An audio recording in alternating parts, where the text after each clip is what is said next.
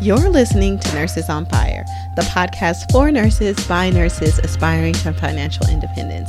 This is our weekly conversations with the CFP edition, where certified financial planners join us to have honest money conversations that guide nurses like you on their path to financial freedom.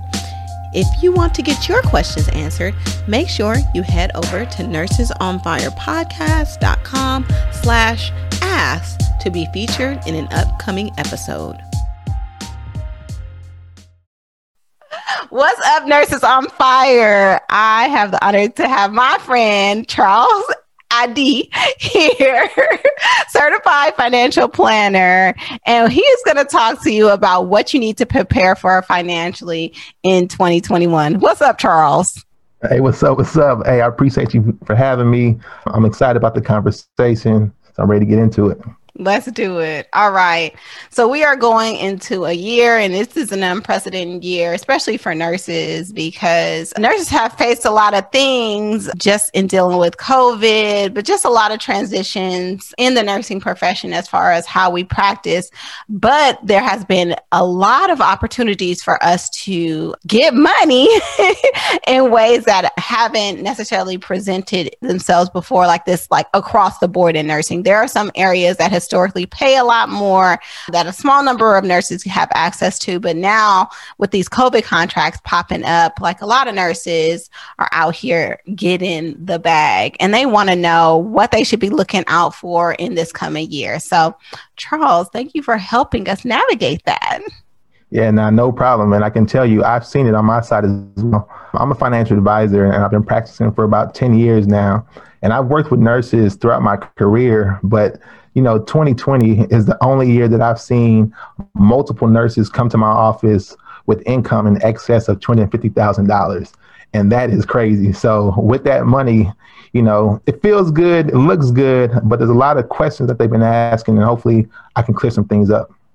All right. So, what are some of the questions that they ask when they come to you? Gotcha. Yeah. So the first thing is all about taxes, right? This money that's coming in. The first question is, Charles, how is this money taxed? And I would say the first thing is you really got to understand what is your payment type. How are you getting paid? Are you a independent contractor getting paid via 1099? Are you a W two employee? Because that designation is very important when it comes to your tax planning, and it'll really, you know, set you up to do a lot of creative things tax planning if you were a 1099 person versus someone who is W 2. Nice. Okay. So a lot of nurses are W 2 nurses. And I know there's limited things that you can do as far as planning for taxes as a W 2 person. But these people who are on these contracts and then they're given the option, they're saying they're giving the option to file exempt, right? and a lot of people have asked me this, and this is why I'm bringing this to you. What do you tell nurses who are wondering if they should file exempt? Yeah, so what I say is exempt is another word for a trap in my book because, you know, being finally exempt is not really doing a lot for you from a tax perspective. All that is is telling your employer not to withhold money from your paycheck. What you really want to know is are you 1099 or are you W 2? Because no matter which status you are, you have the ability to file exempt either way. So most people who are filing exempt, they're typically going to be W 2 employees. And what they're finding out now is that their employer did not withhold any money for taxes. And come April 15, 2021, they're going to be hit with a rude awakening that if they have not been responsible with their money and they have not saved, let's say, that benchmark of 30%, they're going to have to figure out some other way to come up with the cash to pay the IRS. So the big picture is just because you have the option of going exempt does not mean you should do so. I encourage all my clients, if they're W 2, to have their employer withhold some money because that exempt tax trap is definitely real.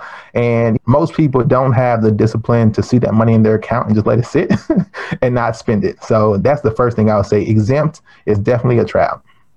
Definitely, definitely.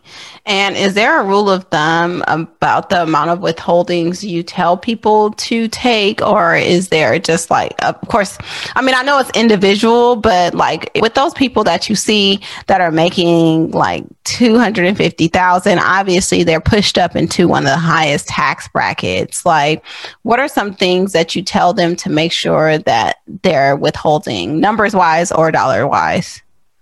Yeah, so I tell my clients to withhold a certain percentage. So typically, if your income is around 100,000 or less, I tell you to withhold 20%.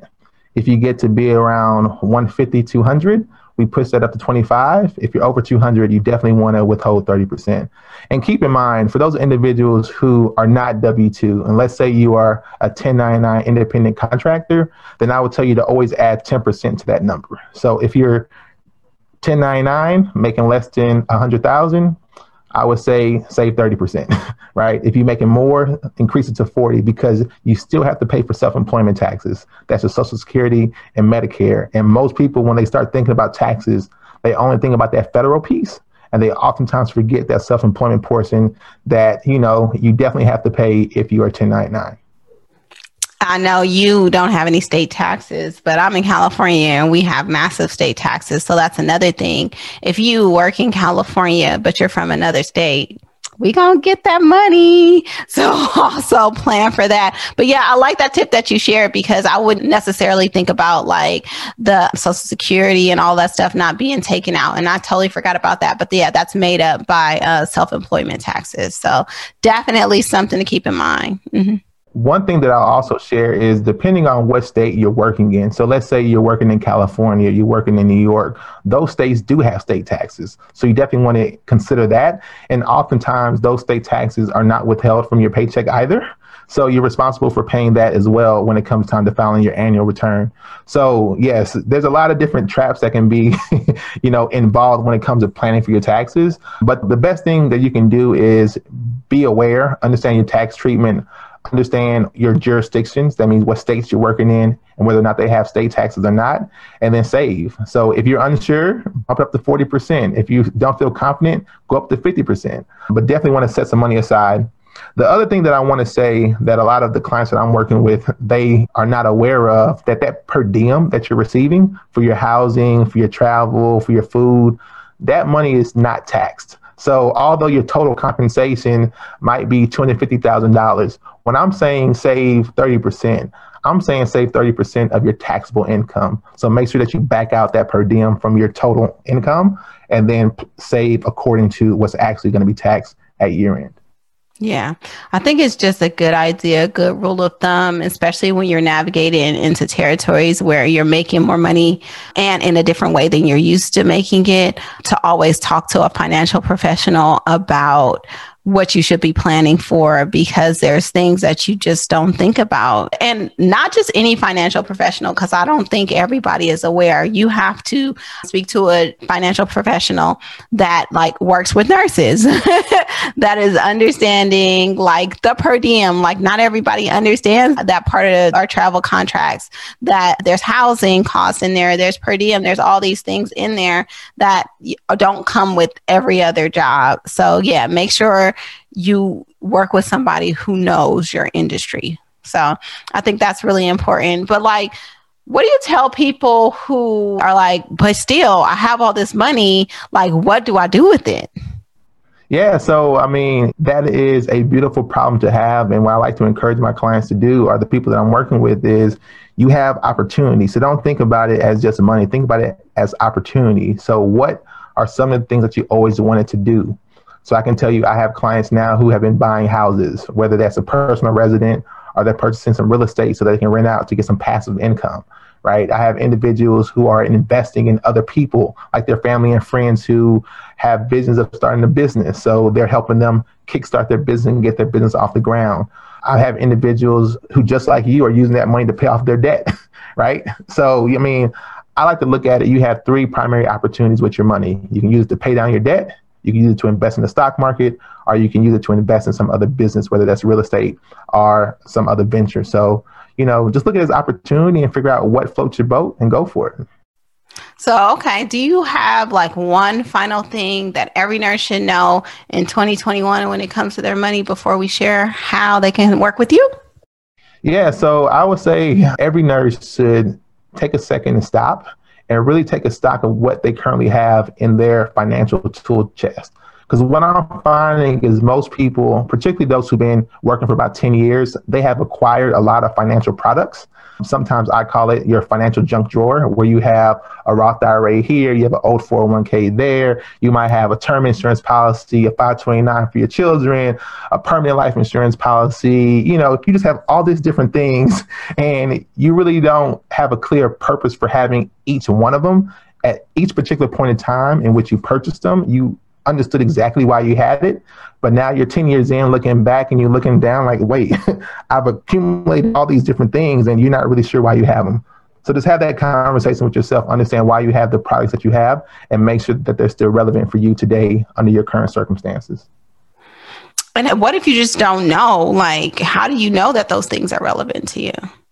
Yeah, that's one of those things where, you know, if you don't know for yourself or you don't feel comfortable doing some research online, definitely reach out to a professional. Any professional will be able to look at the products that you have and kind of help you put together that story to remind you as to why you had it and let you know whether or not it makes sense for you today. So, for example, you might have bought, you know, a term policy at $250,000 when you graduated from college. Then you might have got married, you purchased another 1 million, and now you had another child, you probably purchased even more.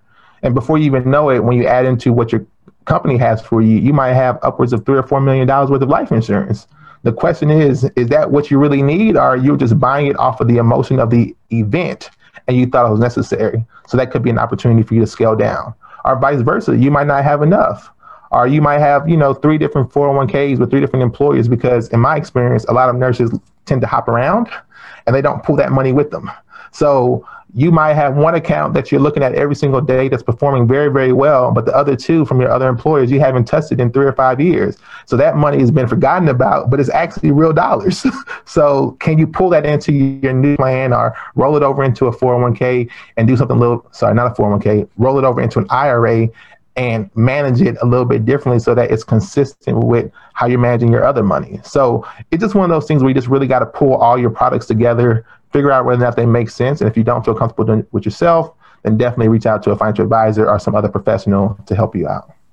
And you are one of those financial advisors. So let the good people know how they can get in contact with you if they want to work with you. And you specialize in working with nurses. So a great resource for the Nurses on Fire community.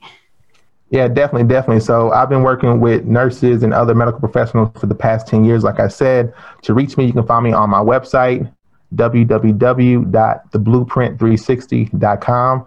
When you get on the site, you can schedule an appointment by sending me an email, or if you want to call me directly, you can do so at 832 409 5575. But I'll say the best way to reach me is to go to my website, send me a quick email, and I'll reach back out so we can schedule some time to talk. Sounds good. Well, thank you so much, Charles. You are always a wealth of knowledge. So I appreciate it. Hey, no problem. I appreciate you as well. All right. We hope that you've enjoyed the episode and that you've learned something new to set you on your path to financial independence. If you love this episode, please share, subscribe, and leave a review on Apple Podcasts. And if you want us to go over your financial situation or have your questions answered, head on over to Nurses on Fire podcast slash ask and have us do an analysis of your individual financial situation. And don't worry, we'll keep you anonymous. Thank you for listening to my mommy's podcast. And don't forget to subscribe. Bye bye.